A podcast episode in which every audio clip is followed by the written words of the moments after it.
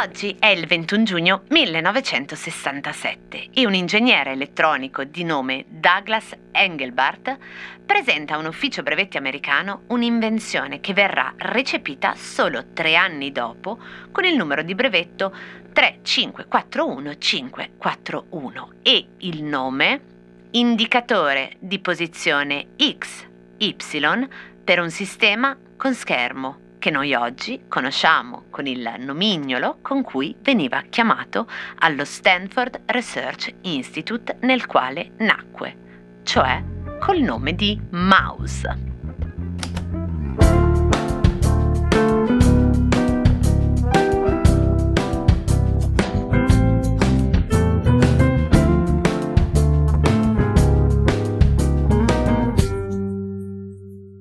Cosa c'entra il mouse con un bue?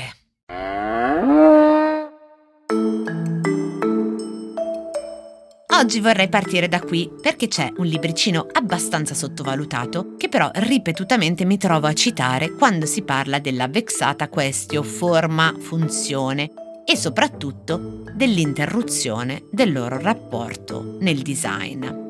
Per questo il libro si chiama La fine del design, perché tradizionalmente il design si era dato come rapporto intimo, strettamente intimo, ontologico, tra forma e funzione. Ma ora anticipo la risposta che viene data in quel libro per sostituire il famoso motto forma follow function, cioè la forma segue la funzione nel design, perché la conclusione in quel saggio sarà è forma follow likes, cioè la forma segue i mi piace.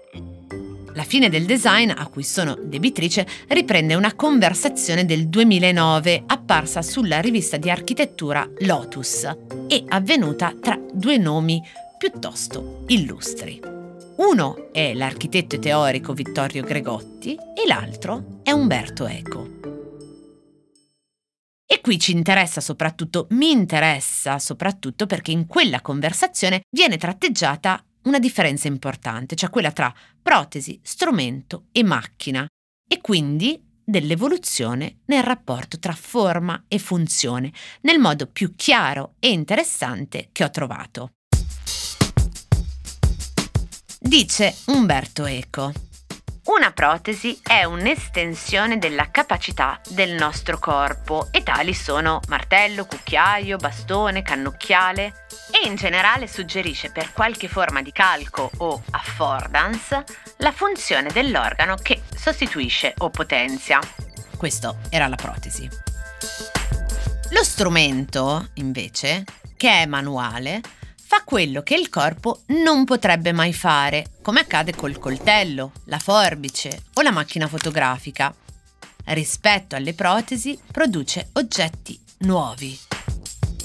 Invece, una macchina fa cose nuove, come lo strumento, ma indipendentemente dalla forma e dalla collaborazione dell'organo corporale che sostituisce e perfeziona.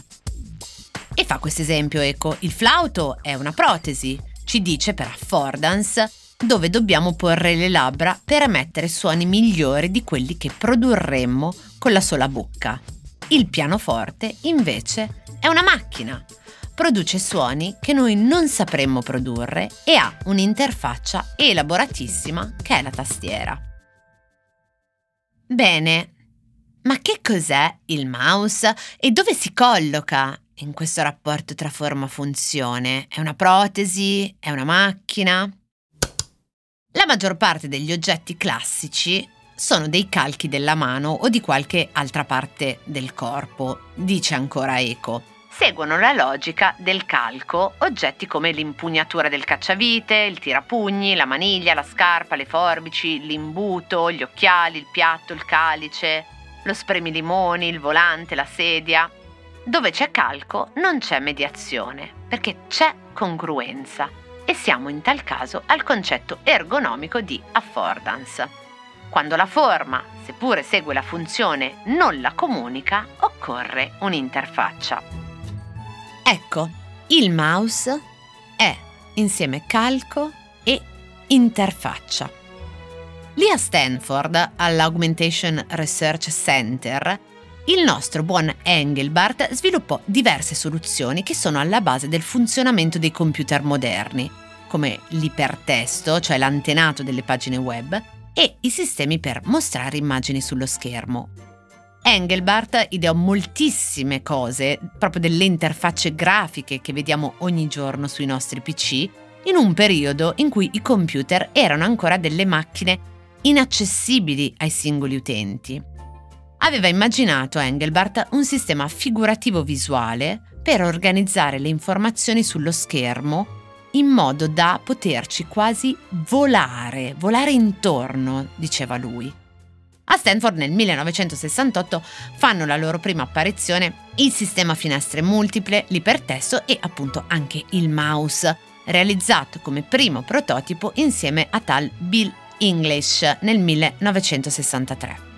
Il mouse è l'espressione di un'interazione uomo-macchina che ha come comando non dirlo, farlo. Si tratta di un'invenzione che ha perfettamente centrato l'obiettivo della comunicazione di cui parlava Eco, tanto da riuscire a rendere intuitivo e naturale l'uso dell'elaboratore elettronico come estensione delle capacità cognitive dell'uomo e trasformando il computer in un oggetto davvero domestico. All'inizio si tratta di uno strumento rudimentale, una sorta di cubo su cui erano state montate due ruote, una perpendicolare all'altra. Una ruota era associata all'asse verticale, cioè Y, l'altra quella orizzontale, X. La rotazione di ogni rotella faceva muovere il puntatore sullo schermo lungo uno dei due assi. Per questo, indicatore di posizione XY per un sistema con schermo che però non era, diciamocelo, un nome particolarmente sexy, amichevole, e visto che questa scatoletta poteva muoversi sul piano e aveva un cavo che le usciva dal sedere, le diedero il nomignolo di mouse, molto più simpatico. In realtà, nei primi anni 50 c'erano già stati tre ricercatori della Marina canadese che avevano ideato una sfera montata su una struttura in grado di rilevarne i movimenti e trasmetterli a un puntatore. Ma eh, qua mi dilungherei troppo, quindi se vi interessa sul sito del Post, nel luglio 2013, quando Engelbart è morto, è stato pubblicato un articolo molto approfondito eh, sul mouse, invenzione e destino. Qui noi dobbiamo invece rispondere a cosa c'entra un topo con un bue. E la risposta è un po' quella vecchia storia di Davide e Golia. Come primo segnale di umanizzazione della macchina, questo sistema di puntamento sotto forma di topolino ha liberato la mobilità nello spazio dello schermo, introducendo un codice di comportamento gestuale basato su poche azioni semplici. Puntare, pointing, bussare una o due volte, clicking o double clicking e trascinare, dragging. In questo senso il mouse, il nostro Davide, rompe la divisione dello schermo in file ordinate di righe e colonne per aprire invece un movimento tutto libero nello schermo, in maniera naturale, seguendo il gesto altrettanto naturale dell'indicare, così come la scatoletta suggerisce invece di essere il calco su cui appoggiare la mano. E chi è Golia? Fino alla comparsa del mouse, lo schermo non aveva potuto che applicarsi sul modello bustrofedico, da bus, bue, e strefo, io volgo, che è quello che usiamo quando andiamo avanti e indietro nella pagina usando i quattro tasti su, giù, destra, sinistra e che non ci permette di muoverci liberamente, saltando dove ci pare, proprio come il bue che ara il terreno, cioè la prima ispirazione per il modello della scrittura. In realtà bustrofedica, cioè derivato da bue, prevede che arrivati in fondo alla linea, mettiamo da sinistra a destra, si scenda e si proceda nella direzione opposta, quindi da destra a sinistra. Qui lo usiamo per convenzione, per segnalare l'impossibilità che c'era all'epoca di procedere per salti sullo schermo, proprio invece come, come dava la possibilità di fare un puntatore come il mouse, scegliendo da dove spostarsi e verso dove saltare. E quindi ecco cosa c'entra il mouse con un bue. Se il mouse è una protesi, seguendo l'esempio da cui siamo partiti con Eco, perché è un'estensione della capacità del nostro corpo, in generale suggerisce, come calco della mano e del dito che punta, la funzione dell'organo che sostituisce o che potenzia, beh, invece il bue è una macchina. Cose arrivate da vari luoghi, epoche e situazioni. Sono sintomi, sono diagnosi e a volte sono soluzioni. Messe una accanto all'altra ci raccontano chi siamo. Io sono Chiara Alessi e Cosa c'entra è un podcast del Post in cui partendo da un fatto del giorno vi racconto la storia delle cose.